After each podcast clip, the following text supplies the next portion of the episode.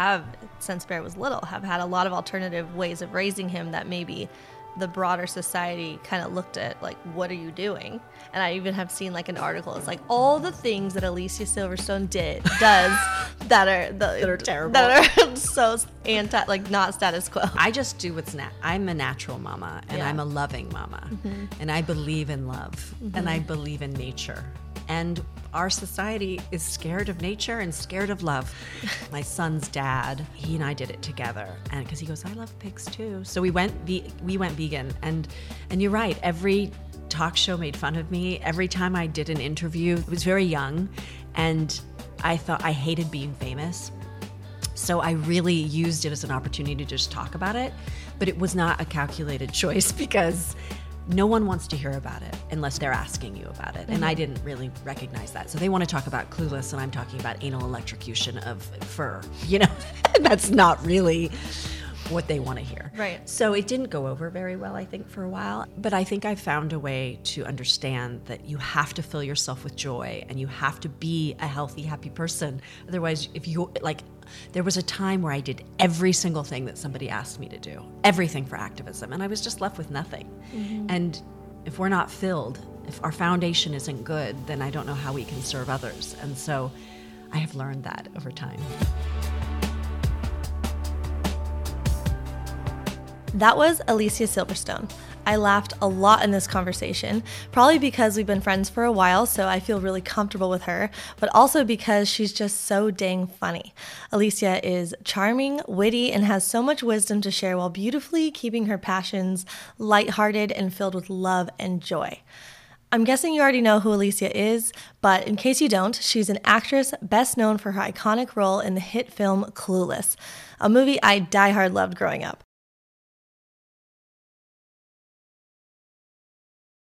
She's also a New York Times bestselling author, health advocate, co creator of My Organic Supplements, and host of the Real Heal podcast. Definitely tune into her podcast if you haven't already. Alicia is a wonderful mother to her son Bear, and she's boldly and unapologetically shared her passions for natural living since the time she's been in the spotlight, even if it was met with ridicule or laughter. As a longtime vegan, she's published two incredible books that were some of the first vegan books of their kind. In The Kind Diet, she shares all the secrets to attaining truly radiant beauty with compassionate and delicious recipes that are kind to our planet and transforms your body from the inside out. And The Kind Mama is a prescription for a healthy, vibrant pregnancy that will help you take charge of your fertility and grow the healthiest, happiest baby while you tap into your own powerful motherly intuition. In this episode, we talk about what it was like for her to be vegan before it was cool and being vegan in Hollywood, her tips for raising healthy kids, the responses she receives from pushing back against the normal and common parenting, what she's most excited about right now, and more. Alicia is happy for people to think what they want about the way she raises her child, even if it raises eyebrows, because her alternative parenting techniques work for her family, which have included co sleeping, elimination communication, her son's long hair, teaching her son to question everything he's told, raising him vegan, not punishing him, and many more. So sit back and laugh with us as we chat about all the above. Welcome to the Ellen Fisher podcast. Welcome to the podcast, Alicia. I'm so excited to have you on the show and honored. So thank you for, I would say thank you for being here, but I'm at your place. Thank you so much. I'm so glad that you guys came over and all the little babies are here. I know. I want to eat them all. all of our kids, like, I mean, Bear and our kids, like, just get along so well. And they just love you because you're just so good with kids. Mm. I feel like the way you speak to them, they just feel like you're really listening to them and mm. engaging. So they, like, you know, they can tell a huge difference mm-hmm. when someone's, like, not interested, like, oh, that's a child. I'm not going to talk to them versus, like, you're a person. I want to talk to you. Yes, it's true. It's true. They're so sweet. We, I think we parent very similarly. So it's like it's just another auntie. Yes. And last time we were here, Scout was just a baby. Yes. So you hadn't even met Kofax yet. No. And I told Scout upstairs. I said, when you were a baby, I got to babysit you. She said, "Oh, That's right. We did. We, like, went out to dinner. you did." Oh, that but was so she was a big baby, so it's weird that she's now, uh, like, she's a little girl. Yeah. But she was a big baby. Yeah, she was. you know what I mean? So She was. it doesn't seem like she's like uh, how The time doesn't make sense. Yeah, it doesn't make sense because you haven't seen them in like three years, Yeah. and they like stretch out. They and they're, stretch like- out. They're getting taller. so funny.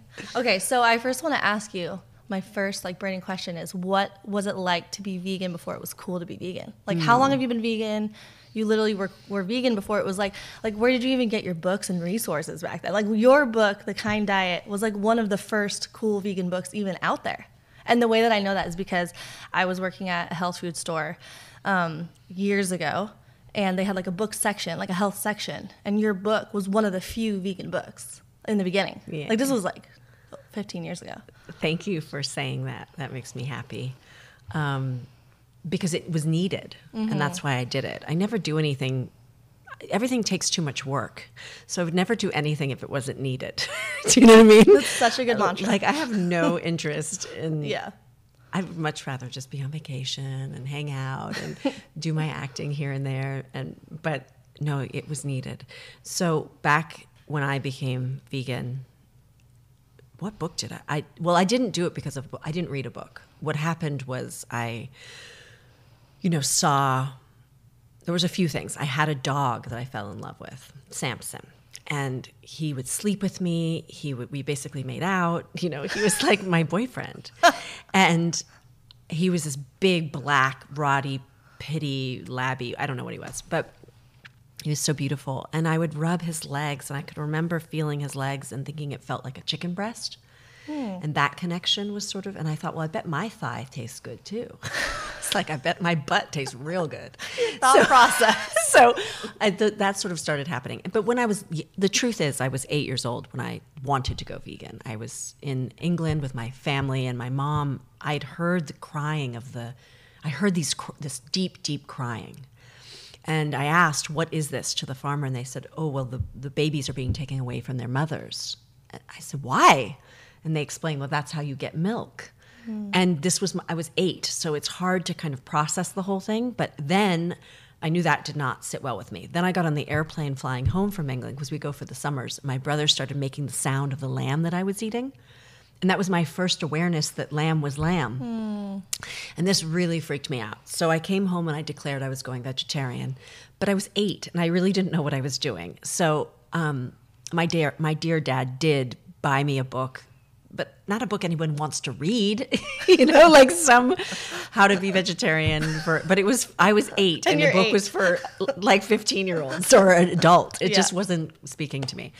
But anyway, so I tried from eight to 21. I would sort of what I call flirting in the kind Mm-hmm. diet is I would go in and out of it and I'd be vegan or vegetarian. I didn't know about vegan yet. I'd be vegetarian and then somebody be eating a steak and I'd have my eye on it because I loved the taste. It Mm-hmm. wasn't a question of not liking the taste. You gonna eat all that? and they'd be like, "No, do you want some?" Well, when you're done, I'll eat it when you're done. And I would. I'd be the cleanup crew. It's like the same thing like when you go on a date and you order the salad, but your partner orders the fries, and you're like, I don't want any Yeah, fries. no. And then you see it and you're like, you just want a little. Yeah, just a little. Just a double. So I would do that, and then when I was 21, I was I had a meeting with PETA, and I often worked with I worked with PETA from 15 to 21, and when I um, when I was having this one meeting with them. I was so activated by what I was learning about the pigs and the cows, and I was just, why aren't you doing this? And why aren't you doing that? And you know, as you do when you want somebody else to take care of everything, and you see it's so righteous, right? Like this is terrible; it has to stop. What are you doing? Yeah. And as I was driving away, I thought, well, what am I doing? Mm. I'm still eating these creatures. So I went. I came home, and my husband, my son's dad, my husband at the time, mm-hmm. he and he and I did it together, and because he goes, I love pigs too. So we went. Ve- we went vegan, and and you're right. Every talk show made fun of me. Every time I did an interview, they, I, you know, I made the, I made the. Um, I was very young, and I thought I hated being famous. So I really used it as an opportunity to just talk about it, but it was not a calculated choice because no one wants to hear about it unless you unless you're they're asking you about it, and I didn't really recognize that. So they want to talk about Clueless, and I'm talking about anal electrocution of fur. You know, that's not really what they want to hear. Right. So it didn't go over very well, I think, for a while. And i really started to learn from people like Howard Lyman. And I saw the movie The Witness, um, uh, which is a great movie about this Brooklyn guy who hated animals, but he fell in love with this girl, or he wanted to get with this girl. So he, by accident, became an animal lover because of her. Um, it's a really good movie. Anyway, these movies and um, talking to other activists like Howard Lyman, he really inspired me that you have to be the example. You have to wait for people to come to you and ask. And boy, that makes it so much easier because then you're not using so much energy everywhere you go. I remember my husband used to be like, Can you just go to a party and not talk about your food? Yeah. Can we just, do you have to tell everybody about the horror? And I was like, But it's, to me, everything was rape, murder, fire, mm-hmm. like everything. How can we not be screaming this? And mm-hmm. I still have that feeling about many different subjects. But I think I found a way to understand that you have to fill yourself with joy and you have to be a healthy, happy person. Otherwise, if you like, there was a time where I did every single thing that somebody asked me to do, everything for activism, and I was just left with nothing. Mm-hmm. And if we're not filled, if our foundation isn't good, then I don't know how we can serve others. And so I have learned that over time. Yeah, I think burnout is a real thing. Yeah. Right. And so you can have this fire inside of you to want it for the cause, but then if you're not taking care of yourself and finding balance in that way, like you're not going to last very long. Exactly. And then it's not very fruitful either. Because No. it's true. I think a lot of people experience what you just said, like especially in the beginning when they first learn about the horrors of what's happening in the animal agriculture industry and they go vegan and they're like, I mean, I definitely had this. And I would go tell people and, and I'm like, you guys don't like, did you know this? Like, don't you want to go vegan now? And Yeah. they'd be like, nah. And I'm like,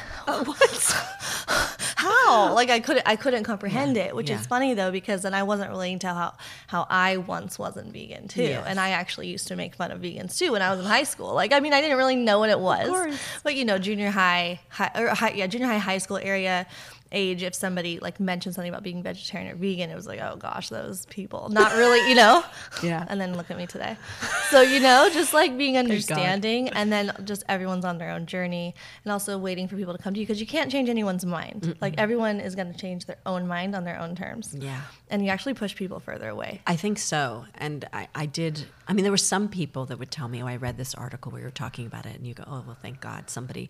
But, but it's also just, I think at the end of the day, um, the proof is in the pudding. I mean, what happened to me when I went vegan, when I stopped just yelling at everybody about it, was that, um, you know, my skin changed, my hair changed, my nails changed. I got off my asthma inhaler. I stopped taking allergy shots twice a week. My body slimmed up.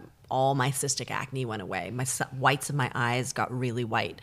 You know, you could not bend my nails anymore. They were so brittle before. So, and I stopped needing to go to the doctor. I stopped needing medication. I stopped needing anything. Mm-hmm. And that was so powerful. And I think that that is something that, you know, when people would say to me, wow, you're glowing, like what's happening with you? And that was really exciting to me because I didn't know that that was what was going to happen. I did it for the animals. Yeah. But what happened to me was this incredible health awakening. And I would never have taken my health seriously. I didn't have the self worth to take myself to take my health seriously um, at that age. I was just much more like, if you're going to tell me that I need to be healthy, you're telling me I'm fat, and you can. You know what I mean? That's that was my reaction. I was 19 and 20 Right, and 21. right. Like, don't tell me about my body. Don't tell me about my health. Just leave me alone. Mm-hmm. So it was the animals that saved me, really. And um, yeah, I think that you asked what it was like before. I think it, I, I've, I've, I've withstand, withstood a lot of criticism, a lot of mocking. Um, but the cool thing is, is I always knew I, when you know you're doing something that's right, it doesn't really matter ultimately. It can be painful for sure. It's always painful to put your neck out and be, it's, but when you know that you are part of something that is part of the solution and not part of the problem, like how can you not want to continue? right and you just know the end you know the end goal you know like it will change over time you Yes. like almost had a deep knowing about it you're like oh Yes. yeah well just wait Yes. because you know that it's the truth Yes. So when did you take your self? You said you didn't have self worth back then. Like when did you start shifting? Was it at that time when you went vegan? Like I know you saw those results, but when did you start feeling self worth as like a valuable thing to consider? I think it was part of the diet makes eating clean, healthy food, which also happens to be free of cruelty, um, you know, the, the plant based diet. I think just all of, I think my heart soft. I think there's a, there's, when you're eating meat, dairy, and sugar and all this stuff. I mean, look, I still eat sugar. I try really hard not to, but I'm not going to say I'm perfect. it, it still finds its way. Yeah. But, um, but when that's like just normal, when that's just the way you eat, you know, the way normal people eat all the time. When you go, we went to Legoland recently, and when you have are forced to eat the way America usually eats, for a day, we ate that way for I think two days. I mean, Bear came home and puked, like, you know, and you go, how do people do this on the daily? This is normal. Mm-hmm. This is just normal. So my point what's my point? That that i think that there's a sort of hardening that happens or a um, there's gook. There's so much gook inside that needs to be removed. And and once that starts happening that detox process you can feel your body more. You can feel your heart more. You feel your intuition. I remember people used to say well just listen to your body. And i'd be like listen to my body? How do you listen to your body?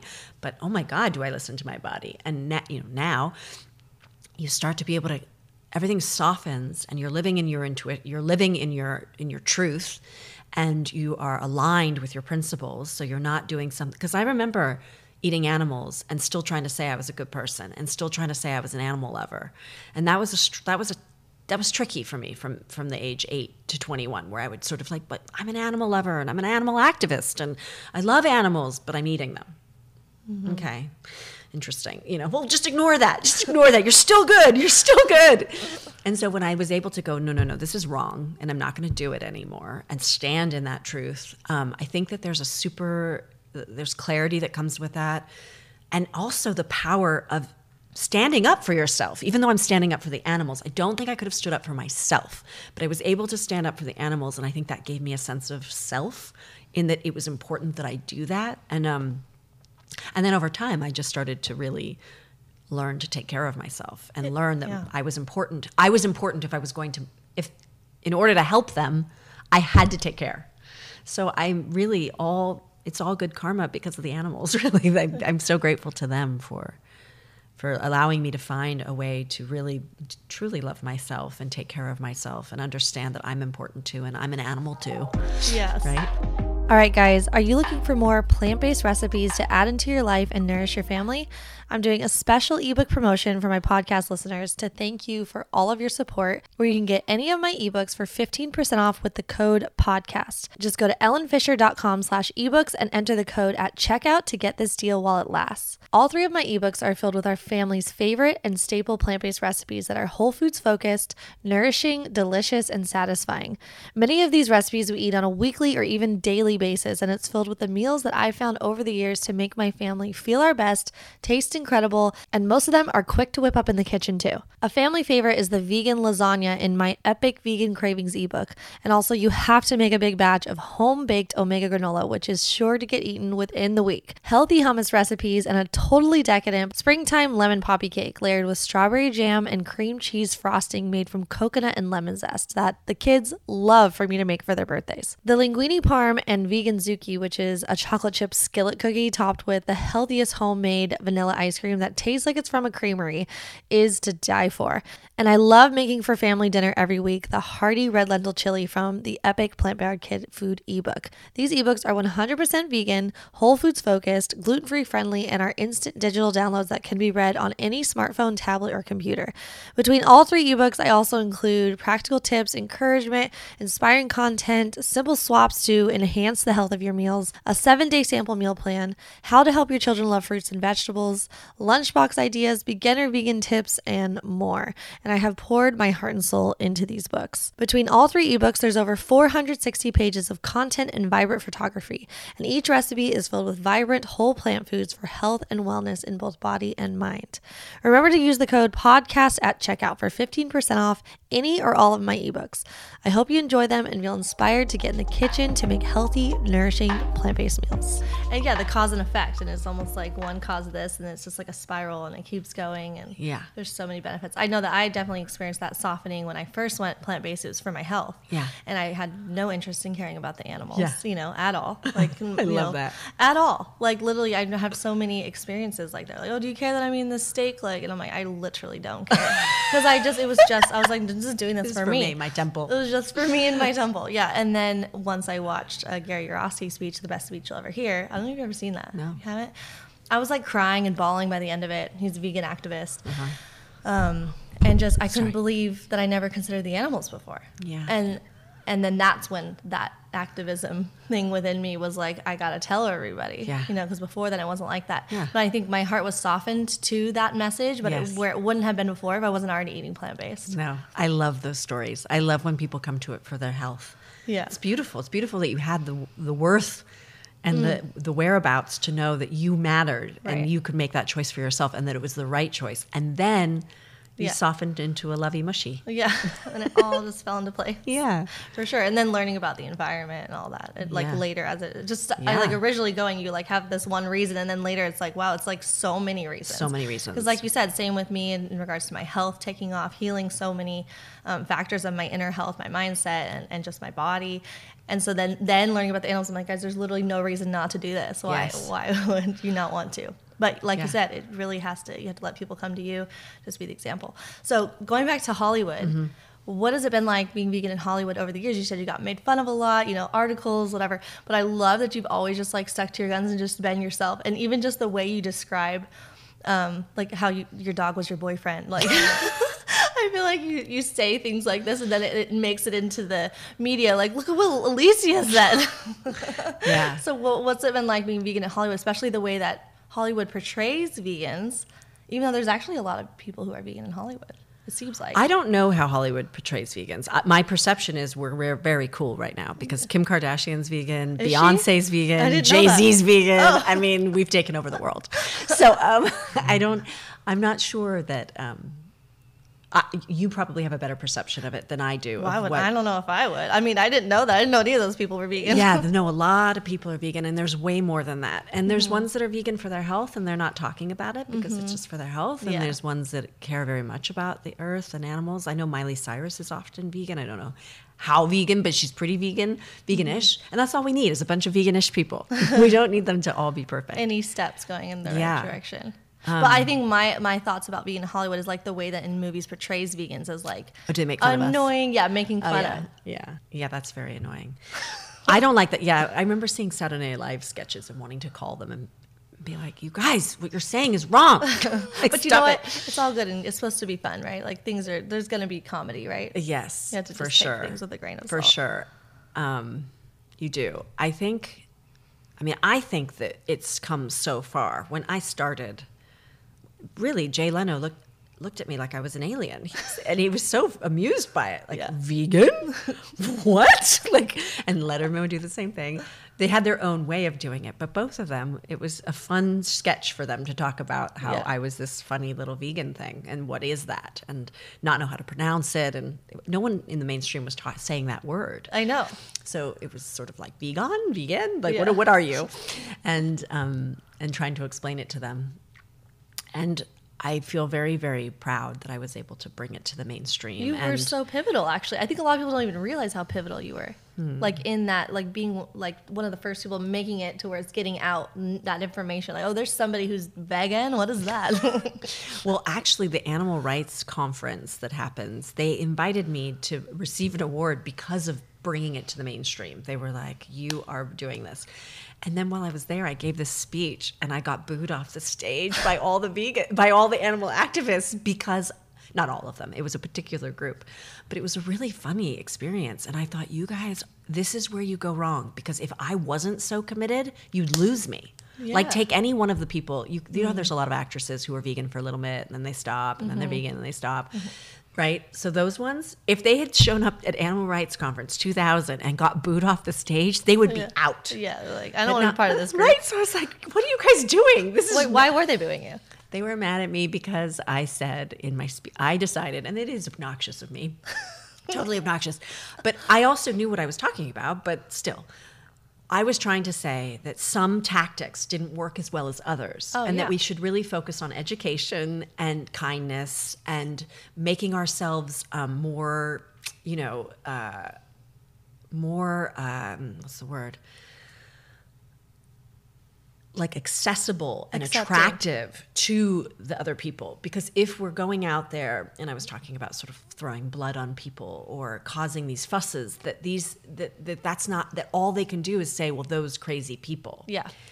what i and i think certain people in that audience thought i was talking about them but i was really talking about a different group and so it was this misunderstanding um, of what what I was trying to say, but I had to exit the stage, and all of the heads of of, of court came with me to my room to take care of me while all these letters kept flying under the door. It was so weird and funny.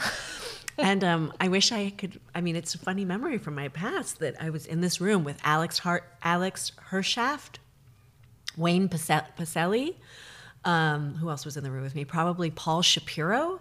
Do you know all these people? These are all vegan warriors, um, but they were all from different. You know, it was like Humane Society of the U.S. and it was um, anyway. So we were all in there together, and they were sort of also Alex Pacello, Pacheco. I can't remember his last name, but anyway, they were sort of saying, "No, it's good what you're saying, and it's okay." Yeah, that is but, a very good message. But it was, it was for some reason being booed. It was so booed that I it wasn't a mild boo. It was like you have to exit the building, and um, and it was by the people that I speak that I'm yeah, with. So it was like, very interesting. Like you're like, hey, I'm on your side. I'm on guys. your side. I'm just suggesting that we all be. But I can. I'm sure it sounded obnoxious. Who knows? But it was just sort of saying that one way was better than another way, and and I do understand that we need all the ways. But um, I don't know. I don't know if we need the dumping like blood on other people way. Well, what I learned, yeah, I mean, well, I don't I know. think it's okay to have a line. I think that what I I've totally learned. Just snorted right now. it's okay. It's definitely going to come from me too. I learned over time that some of the ways, while they don't look like they work to us, you know, because from my point was being a vegan, you're making it hard for me because everywhere I go, I have to fight against this label, right? Mm. Everyone wants to say to you, oh, well, PETA sucks. PETA does this. PETA, you know, it's like, stop being, can you just stop doing that so we can make it easier? yeah. and what I learned with time was that that's not actually, that a lot of what, especially with PETA, for example, they make such change. And they would tell me, well, having a bunch of girls be naked doing a, a um, thing gets attention, whereas the article you write for PCRM, if it doesn't have a celebrity attached to it, no one's going to listen. A doctor writing a piece is not going to make it into the thing. So you have to choose how do we get this message out there? So yes, we do shenanigans to get attention, but we get attention, and mm-hmm. its proof is they're not wrong in that when I did my I did a naked wool campaign and I did a naked. Um, uh, and I never am naked in movies, so this was for me a big deal. That is be, a big deal to show my body uh, in was only for the animals, and I did it for uh, PETA for um, what was the first one? Just go vegetarian. I think go vegan or go vegetarian, whatever. And they said that just by doing that, the amount of people, or for wool, the amount of people that click in and ask for information is massive. Mm. So it's it has an effect. While you, well, meanwhile, everyone's saying ban that video. When I did the Go Vegetarian video, they wanted all the news channels wanted to ban this video of me because they were saying it was indecent, and they were saying because it's really probably because of the meat and dairy industry. They didn't want yeah. that message being out yeah. there. But it, in unfortunately for their sake, it got so much more attraction because it was banned. Mm-hmm. So everyone clicked on it. Yeah, then they want to see it more. and then they and then not only did they click on it, it got PETA got people asking for vegetarian pamphlets. Mm-hmm. So it works. Yeah. That's what I've learned. Wow, that's interesting. so you see both sides. I see both but, sides. But now. you make a really valid point that like if your quote unquote side, because you know the the the the mindset of our like social and cultural need to like be feeling welcomed like for someone who isn't like as strong of a vegan as you like if you're like hey guys i care about this too like i, I want to be part of it and then you're like getting booed or you're getting all this like you're doing like i don't know you just mad at you you're not doing it well enough or whatever like people are like, I don't want to be part of that group. Right. I don't, I don't want to be labeled at all. And that right. does happen. Like yeah. I know a lot of people who are plant-based and maybe not like quite as like ethical vegan as like others mm. but they still care about the animals but they're like i don't want to be labeled a vegan yeah because i don't want to be associated with that because yeah. of things like that that you just said yeah so that's why i think i think you made a pretty valid point it was probably necessary well zach bush just said to me on my podcast he said i said you're ve- you're vegan right zach and he goes i'm not i don't like to be called anything. Mm-hmm. And I said, Why? And he goes, Because we are bigger than that. We are beings of light. Mm-hmm. It's like, okay, fair point. But yeah. I do happily identify as vegan, even though sometimes I'm not vegan. Mm-hmm. Sometimes. I mess up. I'm still vegan. Mm-hmm. I will still always be vegan because it is it is this thing that that holds so much um I don't know, I'm so proud yeah. of being able to make changes. Like the, everywhere we go, there's something we can do to make this world better. Mm-hmm. Yeah. And most people are walking around unconscious, just not considering any of those things. Mm-hmm. And so when we can wake them up to, hey, you could do this. Hey, you could do this. Hey, you could do this. Why wouldn't we want that? And he wants that too. Yeah. He just likes to, for himself, he says, yes, I eat plant based, but I don't call myself anything. And I Yeah. like, okay, fine. I see I see both sides. Like I actually just recently recorded an episode with this guy named BC Cerna. You would love him. I don't know if you know who he is, but we, there was a whole section in the podcast when we were talking about labels and he was saying when you use labels you limit you limit yourself you immediately limit yourself to how the person can receive you Yeah. because they have their own biases and cognitive feelings about the word and there's so many charged words like democrat republican you know like anything christian Mm-hmm. catholic muslim all these different things and then vegan carnivore like all, Yeah. and then everyone has their own set of biases based on their own experiences and lenses of what that means Yeah. and then they instantly like judge you or not even consciously judge you but subconsciously perceive you in a certain way. So i'm like okay i see that. But i'm the same as you. I'm like there's certain there's certain things that are to me i like having a label for. Like i'm like i like being called vegan. And when i talk to someone who's like well i don't want to be part of that group because then people are going to think i'm like this and i'm not like that. I'm like well that's exactly why i'm even more like i'm vegan to kind of more. break that stereotype to be like look i'm not like that and i am vegan. Yep. so yeah, but there are certain things that's like I especially think it's not helpful when people put labels on you that you didn't put on yourself. Yes. that is the worst because you're like I'm Yeah. I'm not even putting that label on myself. Yeah. So yeah, And I think that we don't want to be constricted by the thing because Yeah. it's like I said, I'd rather everyone just be trying yeah, than not trying at all because they think they have to be perfect to be in that club. There's Yeah. no perfect. It's just try. Yeah. More and more. Then the earth will thank you. The animals will thank you. The start nine million p- children and people who die of hunger a year will thank you. And your body will thank you. So Yeah. I think it's just worth trying as hard as you can. yeah, and just do something, anything, Anything. better than nothing. Yeah. yeah, that's something that Colleen Patrick Goudreau talks about. I told you about her. Yeah. I did an episode with her. Anyways, okay, next question I want to ask you, Mm-hmm. moving on a little bit, is what are your like plant powered kid tips on like raising healthy kids?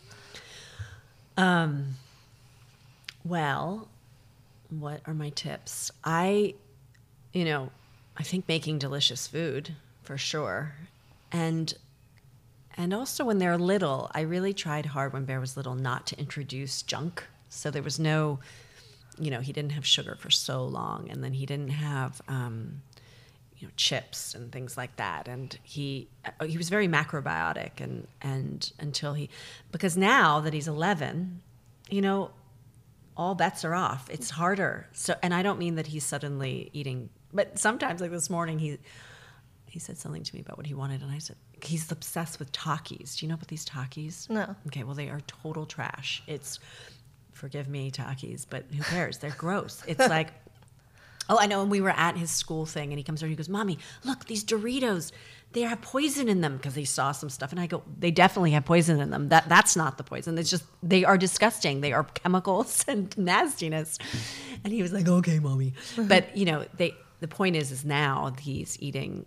He has access to more junk in his life, and he can feel the difference. He knows what it feels like. So I, I guess what I'm saying is building a great foundation. He he was conceived by a vegan healthy mama.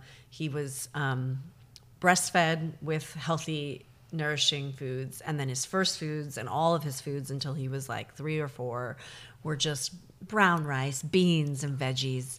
And then, you know, when they start to get, now he's having, I don't know, ta- I, I give him a lot of choice too.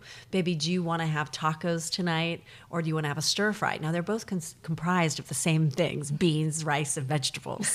so I'm getting what I need, but Yeah. it's him having a choice of Yeah. which thing he'd rather have. And I did get told recently I've been making too many stir fries. So like at 11, it's been 11 years, so it's fair. Yeah, trying to know, mix it up, mom. Trying to mix it up.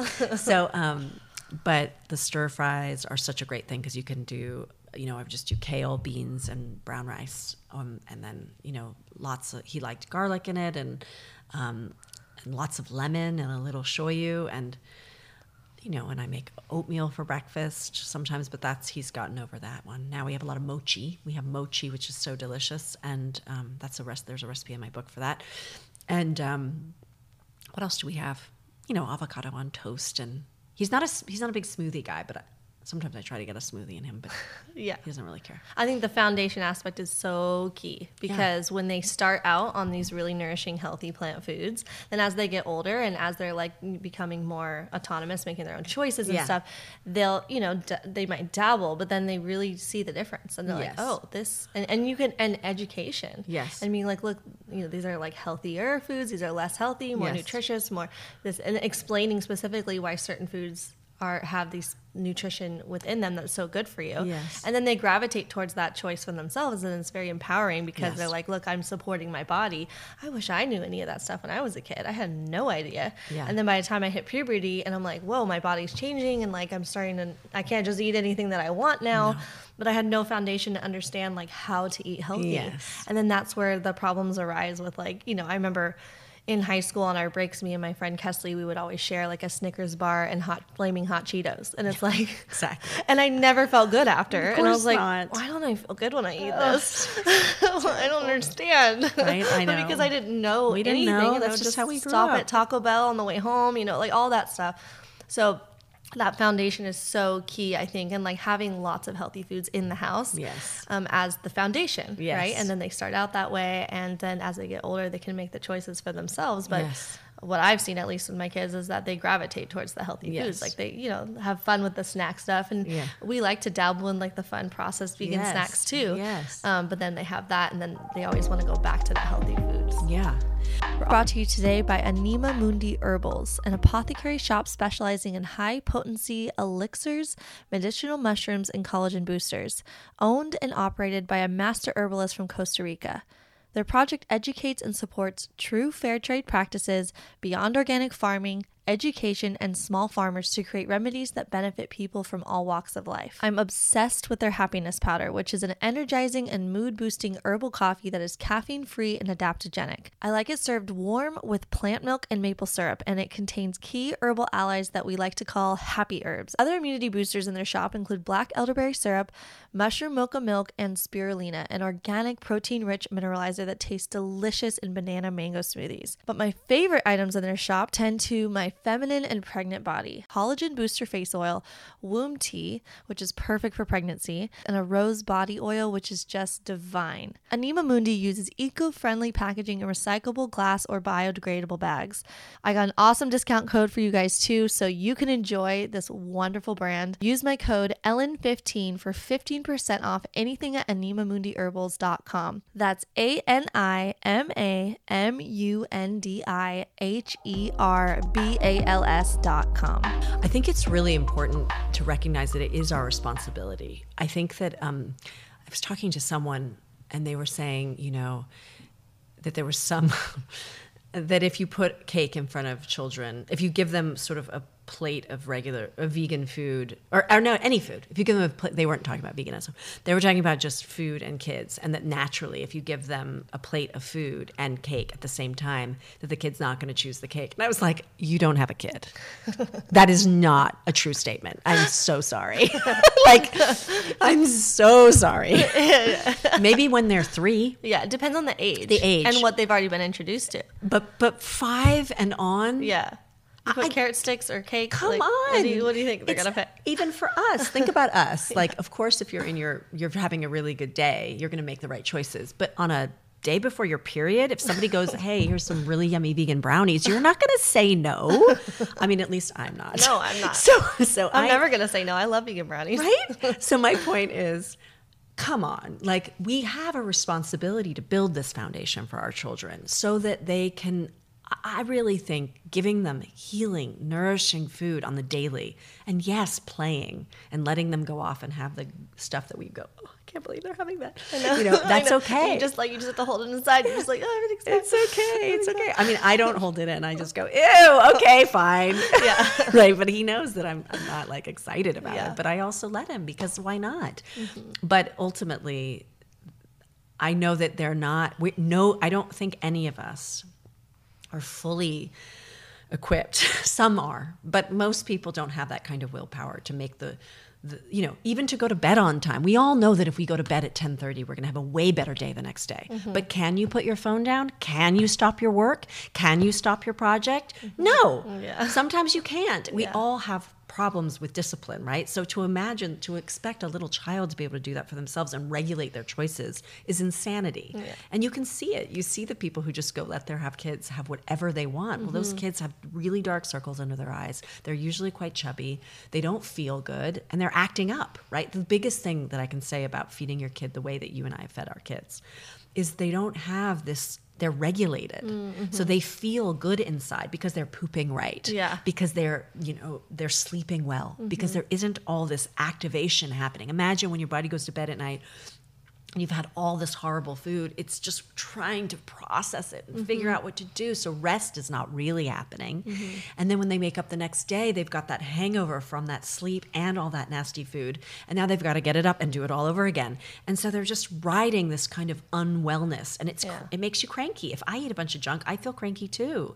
So i really see that the amazing thing that happens with my baby is he's got this very smooth temperament. Mm-hmm. You know, he is not activated. He's not having, um, he doesn't have big spurts of, he's not irrational. Yeah. He's not, um, they talked about the terrible twos and terrible threes. He didn't go through that. Mm-hmm. He was a mm-hmm. very balanced, healthy boy and with tons of energy and tons of strength. Mm-hmm. So there's no weakness. He's like mm-hmm. a wild man. But that wild energy is also grounded in a sort of healthy presence. Yeah. So, I just see the the proof is always in the pudding and yeah. how they are, and um, I'm so grateful. You know, he hasn't had any. He hasn't needed medicine, and yeah. he's 11 years old. Same with all my kids. None of them have ever needed to go to the hospital. Yeah, and anything. you're and you're not holding it back from them. No, they You're, just haven't needed it. They're just it. not needing they it. They haven't needed it. But people think when we say this that, um, oh, it's because, you know, you're not giving them medicine when they need it. No, it's because they're not sick. Yeah.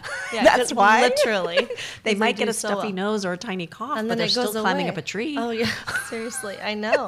I totally feel you. And then the long term benefits for that, because how many of us, when since we didn't have healthy foundations once we got older, you know, because we can't blame our parents, they didn't know, no. right? But when the processed foods came out, like there yeah. was no information that like yeah. McDonald's was not optimal you know like when when i was young you know yeah. like my parents had no idea i remember one time actually we were driving through this uh, uh, burger king after wild rivers and my mom got us burgers. We're like, "Thanks, mom. These are so good." And she's like, "You know, so and so at this uh, this place that she knows someone um, was." She said, "So and so doesn't f- give her kids any fast food," and we're like, "What?"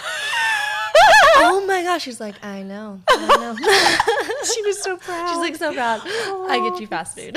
we're like, the cool "Thanks, mom. mom." And then here I am years later. Like I can't believe that. And then here I am years later. Like I'm that mom.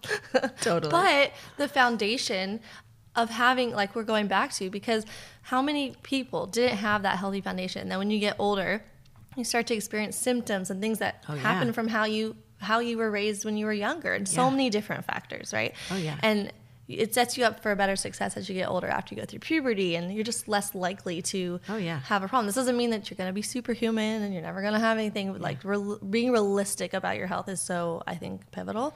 Um, but there's the factor of having a set a well foundation just sets you up for life. It does. It really really does. Yeah. I remember witnessing this one actress who was telling me that her kids that they all nobody slept that they all had insomnia that everyone was like jacked up that no one could sleep. She needed to go to sleep camp. Everything was a mess. And i was watching her. Now granted we were at a party so it's not entirely fair because of course you're gonna be indulging at a party. But the kids were shoving cu- cupcake after cupcake in their mouths. And i said I'm, I'm, i know we're at a party today so this makes sense. But have you considered just as a friendly suggestion after hearing her for 20 minutes tell me about how sleep deprived she was and her children were and how you know aggro everything was and she was losing her mind. I said have you considered you know just removing some sugar? And she looked at me and she goes sugar doesn't have anything to do with it. And i just went okay. Okay. So just, just a suggestion just an idea. Just an idea.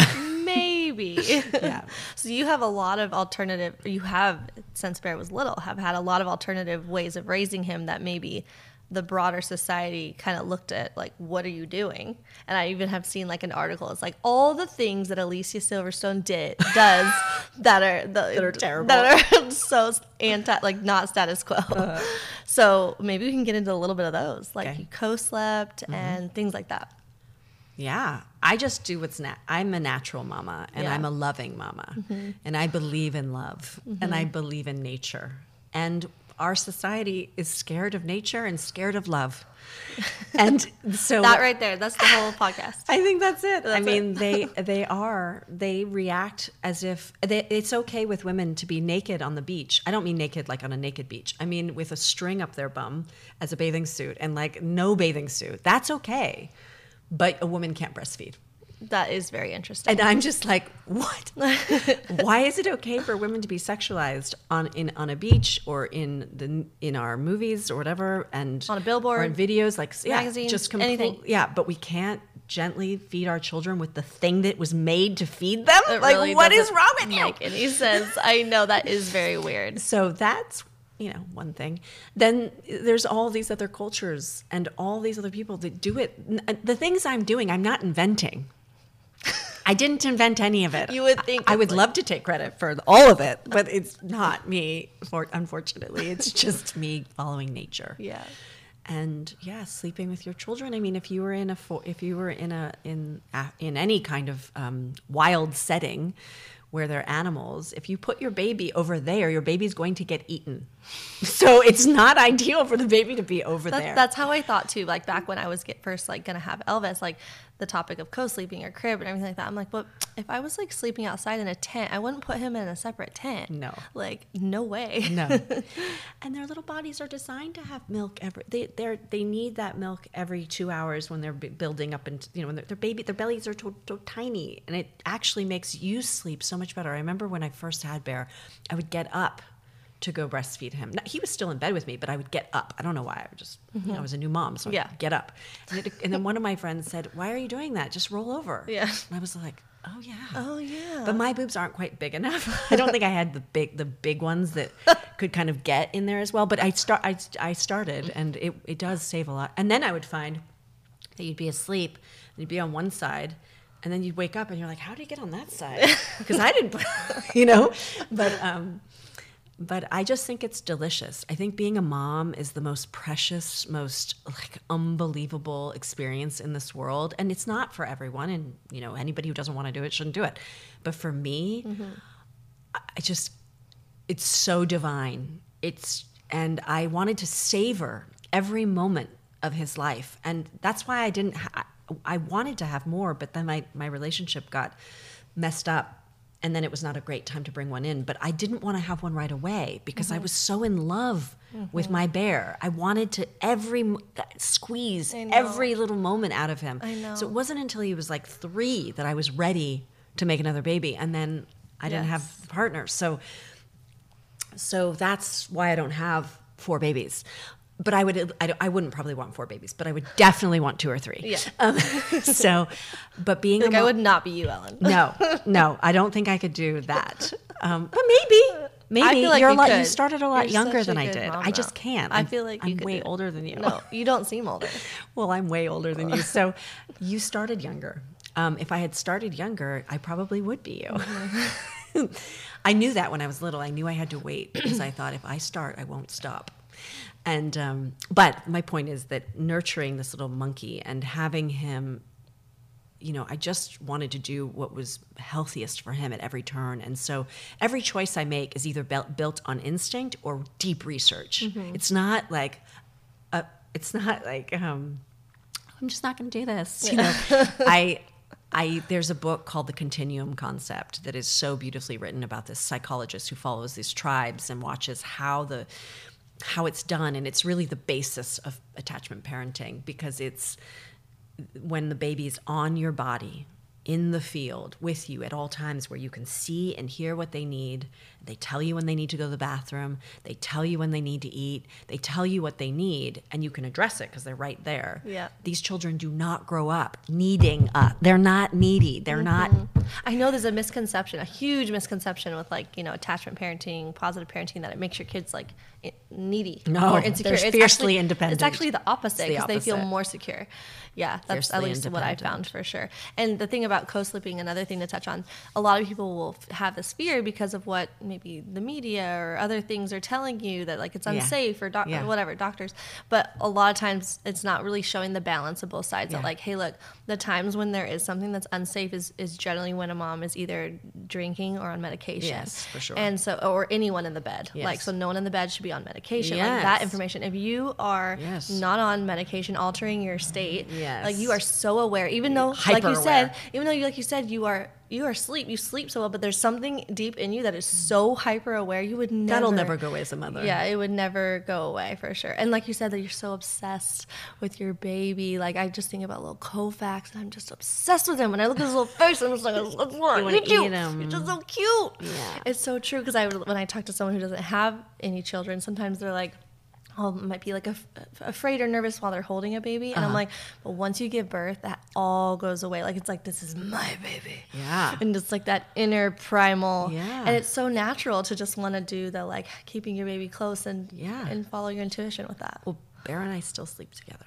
Wow. Yeah, so that's another thing. Like all the all the And statements. I'll be in trouble for saying that. I but I'm I don't really care. uh, You did elimination communication. Oh, that's, that's amazing. Elimination communication is the best. Well, so I never did that. I remember when you we got to tucked- do it with your new baby. I remember you were like, you told last time when Scout was baby, you're like, wait, you didn't do that? And I'm like, no. It's I'm awesome. like, I was like, that's too far for me.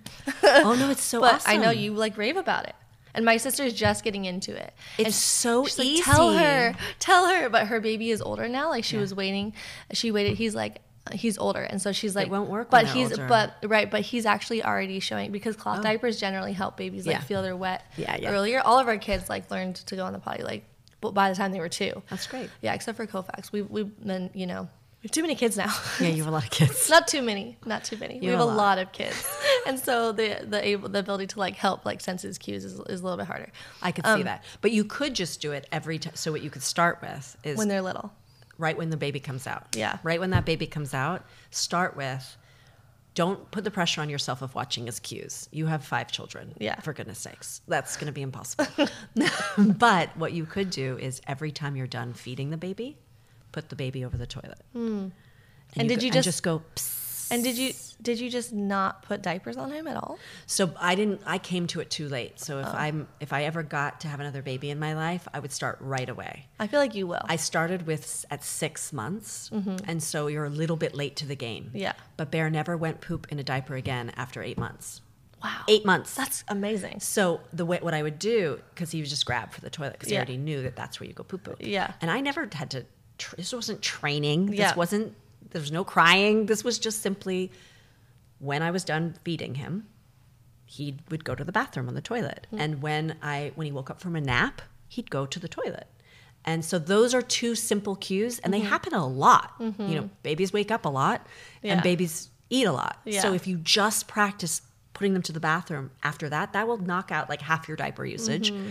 And um but no, I didn't like when we went on an airplane or if he was sleeping, he still had a diaper on. Mm-hmm. Right. Cloth diaper. Yeah. But um or I think even when we traveled, we would do real diapers because we couldn't deal with the tr- you know traveling with your cloth and then Mm-hmm. Yeah. what do you do with them? Yeah. So we would use the the environmentally kind Yeah. ones.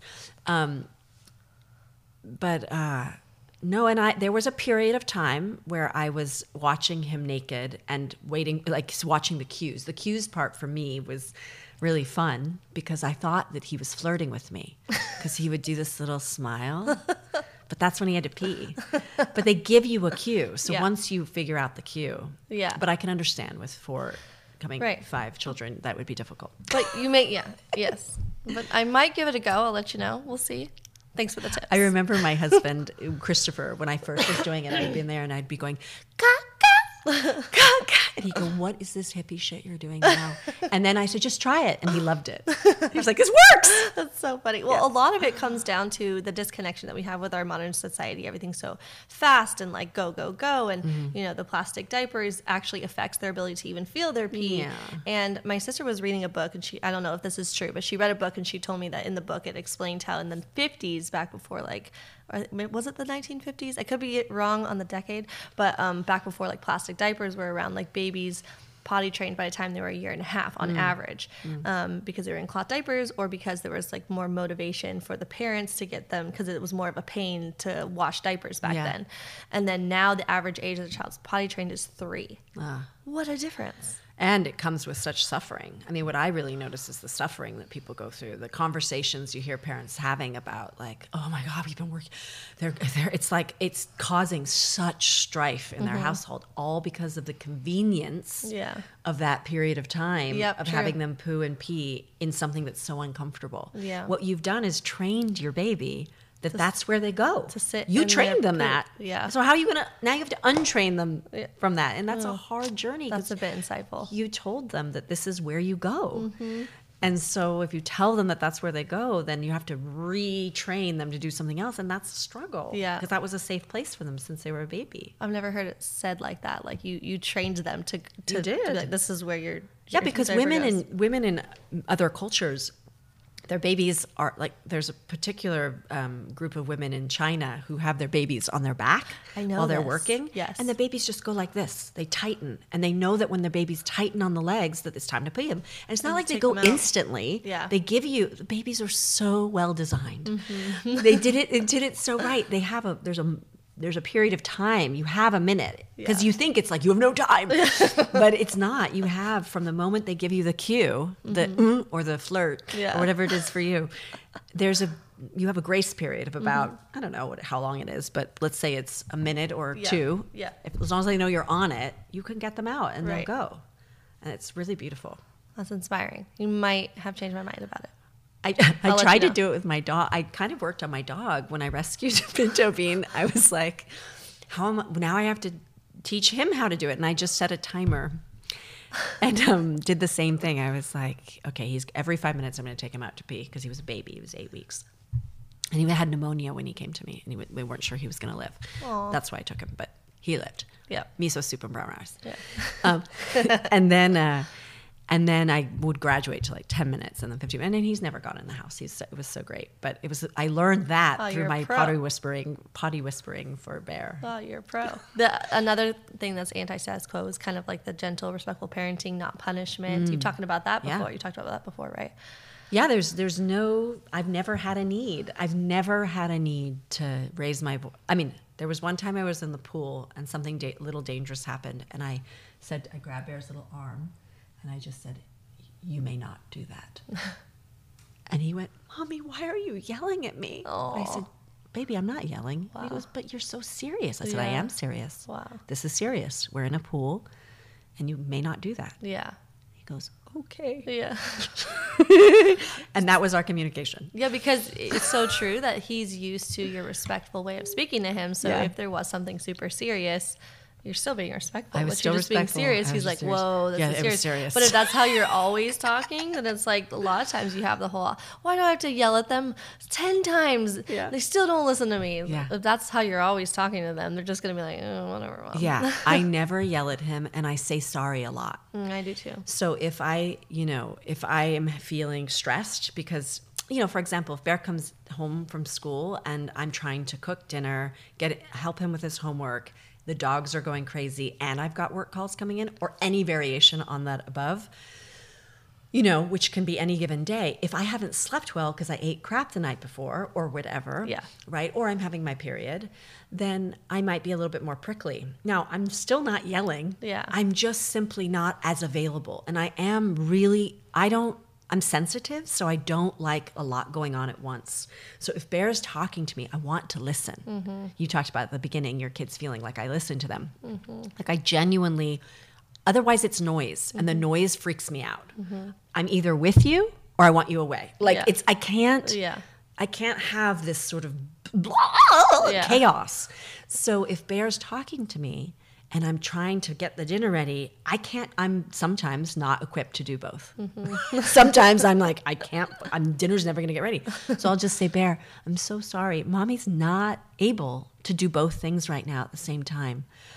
Can we? Can you write down all the stories you want to tell me? And I can't wait to hear them as soon as I'm done making the dinner. Yeah. And he's like, okay. Yeah. And it works. Mm-hmm. And then he goes and does his thing. He'll play Legos or he'll work on his school project or he'll be reading or whatever he's doing. And I, and I don't put him on the TV.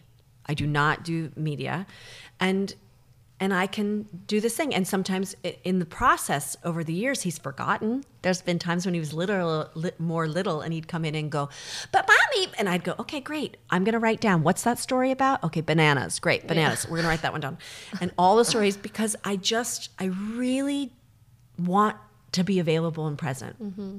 It's such precious time. I don't want to lose it, but I also have to make dinner. Yeah. So I know that both things have to happen. I want to be available and present, but I have to make dinner.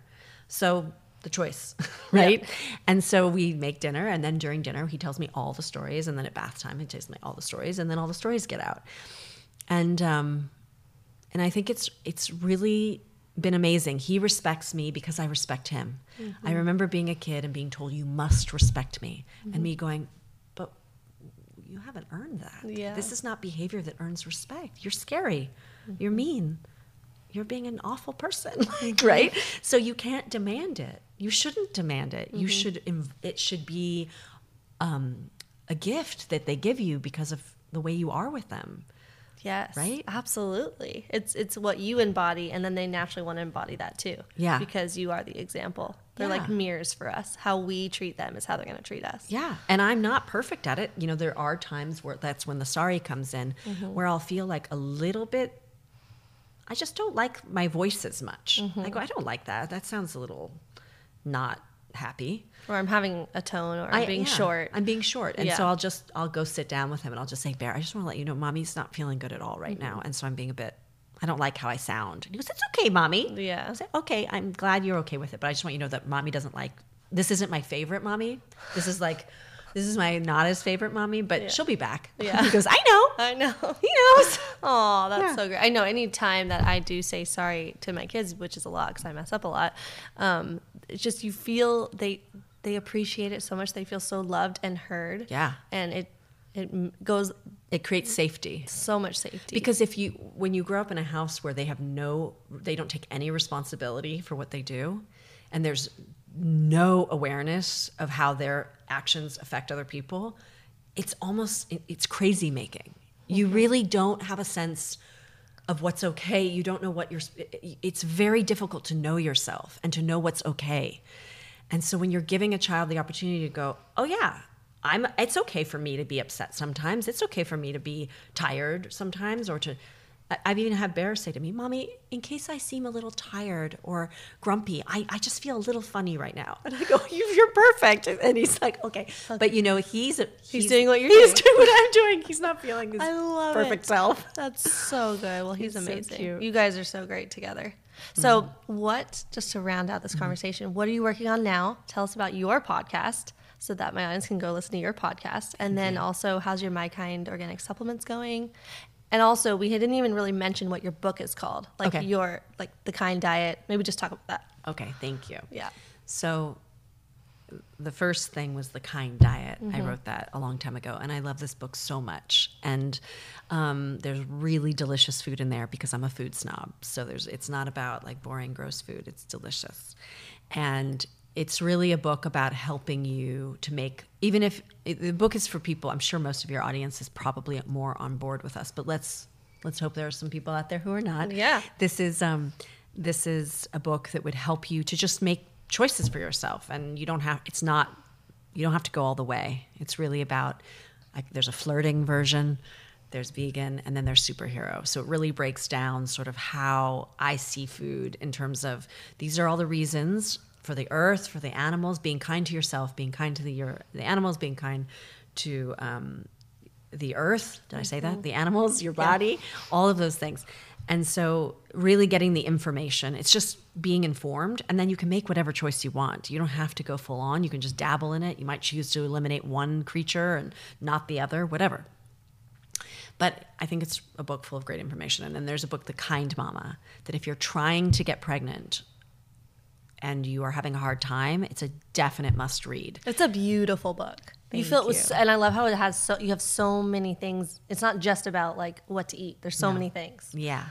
Well, because I really felt like this is the book I wished I had when I was pregnant. Yeah. You know, there was there's so many books and it's just I personally think they're all a waste of time to read. You know, there's some that are probably good, but Mm-hmm. Yeah. the, the majority of the the books on the market, the mainstream books, they're just it's like ridiculous Yeah. the information and it's so unhealthy and unnatural. And so I I just the book really brings you back to primal parenting, trusting your instincts and knowing, well, I have choices here. If I'm trying, so the book is for if you're trying to get pregnant, it will help boost your fertility. Once you are pregnant, how to not have all that icky, you know, the stuff that people have come to accept as normal, which is not normal, being gassy, bloated, um, uh, having hemorrhoids, having diabetes, having swollen ankles, being really moody, all of that stuff is not. That's not what happens because you get pregnant. Mm-hmm. It's not. You don't have to have it that way. You know. Oh my gosh! I, I exactly. I feel really, really great when I'm pregnant. I, I just love how vibrant I feel. I feel really well. My assistant is like, I always forget you're pregnant. Like you're the least pregnant pregnant person I know. Right? Yeah, Right? yeah. Because I just feel so good. Yes. I had a friend, Lelania, who when she was she gave birth that night, but she walked into Real Food Daily, this restaurant in LA, and she's vegan and healthy, and her eyes were white, and she was just popping out, happy, glowy, like not in any rush to have this baby. And I just was like, How pregnant are you right now? And she's just floating, you know, goddess like. And that was my example. Mm-hmm. You know, I had examples like that around me. And then that's how I was. Mm-hmm. Christopher would say to people, "My wife's pregnant," and they go, "Oh, is she miserable? Like, oh Yeah. God, is she just driving you crazy? Does she Yeah. want that baby out?" Say, "No, none Yeah. of those I things." know. I love it. It's such a special time. it is. So that's the kind mama, and it helps you to know what you need and don't need because they tell you you need all this stuff and you don't need very much. And it's also after baby's born too. You yeah, it takes you through six months. Yeah. So it's really about thinking about having a baby. Then you need to read it, and then it takes you all the way to like six, about six months. yeah. And then the My Kind Organics are doing great. They are the first ever non-GMO verified, certified organic, non, um, all food-based, no fillers, no binders, just food vitamins. And um, they continue to do great. And people seem to really be happy that they have them. And people are always telling me stories. Pregnant women tell me about how the prenatals are the only ones that don't make them sick. And I say that's so good. And um, then And the they- kids gummies, the, the kids, love it. gummies are so delicious. And then the sprays, it's really hard to get your kids not to spray themselves. They want to spray that the B12 It's like- nonstop. They're They're just- spraying their face. They just love spraying it. No, nonstop. It's so cute. But um, anyway, the, those are doing great, and I'm I'm I was just really proud to make something that would be healthy for us because our when I was pregnant, my midwife said I should take a prenatal. And I thought, why? Like, first of all, I eat so well. And then also, there's nothing clean out there to take. And you would assume if it's a vitamin, it would be clean to Yeah. take, but they're mm-hmm. not if you Yeah. read the ingredients. So I made one. and then that was what happened. So you just made it. I made them. I went and made them. I thought I have to partner with somebody and make these so that I can have them and my friends can have them and Mm-hmm. everyone can have something clean and healthy that they can feel good about that is responsibly made with organic farmers. I mean, all the way to who you, the soil Yeah. and the farmers and everything. It's it's really good. Um, and then what else? And then Oh, your my podcast. podcast. My podcast is called The Real Heal. And I'm really just looking at asking the questions what is it really going to take for us to heal our bodies, our communities, ourselves, and, um, and, our, pla- and our planet that we live on? And that's the question I'm sort of asking of all of my guests in all different ways. We have really cool guests like Pinky Cole, who is working to heal food deserts in Atlanta through her slutty vegan mm-hmm. um, burger shop, which is so good. Mm. And when you go in there, you get such a vibe. I need to go there. It's so good. Where is it? It's in Atlanta. Oh, darn. yeah. but it, it's and it's in this community where it's really a, a food desert where mm-hmm. people have disregarded them. Don't you know? They don't they don't care. And so she's gone in there and created this place, and she's playing pumping music. Everyone in there is her family. They're so happy and spunky, and Yeah. anyway, it's a great vibe. And um, and then Kevin Smith, who you know is this icon for pop culture. He almost died of a crazy heart attack, and Mm. how he cured himself with his food, and his daughter did that to him. Wow. And he's this happy, vibrant man. Yeah. And um, and Mackie Shelton, who is the coach to Serena Williams and um, Venus Williams, mm-hmm. and well, I think he's Serena's coach, but Venus and Serena Yeah. are very close as their Yeah. sisters. Yeah. So helping them with their food.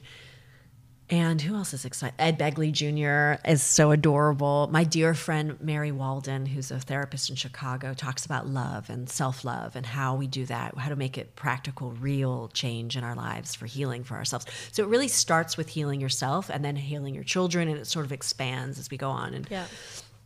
Talk to Seaspiracy's. Um, Yeah. yeah, Ali. He that film is so incredible, and really, I learned so much I did not know after seeing that. So I'm just having fun learning and talking to people that I admire and sharing this information with people. Me too. That's why I started a podcast too. I lo- like you want to just sit down and be like, what can I learn from you? What can I be inspired by? Which I definitely feel that way about you. So thanks for Thank all that you. you. do, and thank you so much for coming on the podcast. I will put a link below for everyone listening or watching to find all of her things, her book, her supplements. There's a website too, That's the true. Kind Life, that kind of Shows it all. Yes, but I'll definitely link your podcast Thank too. you, please. Yes. Okay. All right. Thanks everybody for being here, and have a great day.